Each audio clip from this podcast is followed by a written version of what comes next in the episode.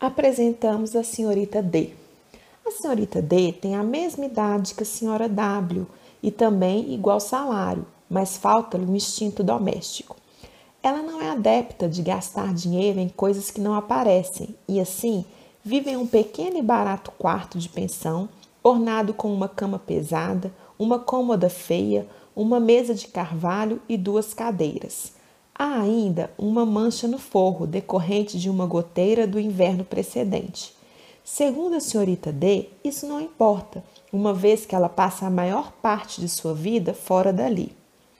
Quando a senhorita D sai para o escritório às 8h45 da manhã ou para um compromisso às 7h15 ou 8h30 da noite, ela é uma obra de arte, de seu rosto belamente maquiado a seus saltinhos franceses. No entanto, da mesma forma que a maioria de nós, ela não tem força, dinheiro nem convites para sair às sete noites da semana, sem contar que aos sábados, domingos e feriados, não tendo de ir ao escritório, passa horas particularmente depressivas em sua casa. Quando fica de cama por estar doente, sua situação é bem infeliz.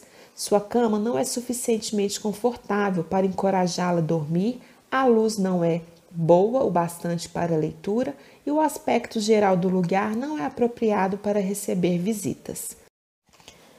Uma vez que a senhorita D não tem recursos suficientes para gastar com amigos nos restaurantes elegantes em que gosta de comer, ela tem visto com mais frequência os amigos ricos que a convidam e deixado de lado os velhos amigos que não o fazem, tornando-se assim, de certo modo, o que é considerado uma parasita.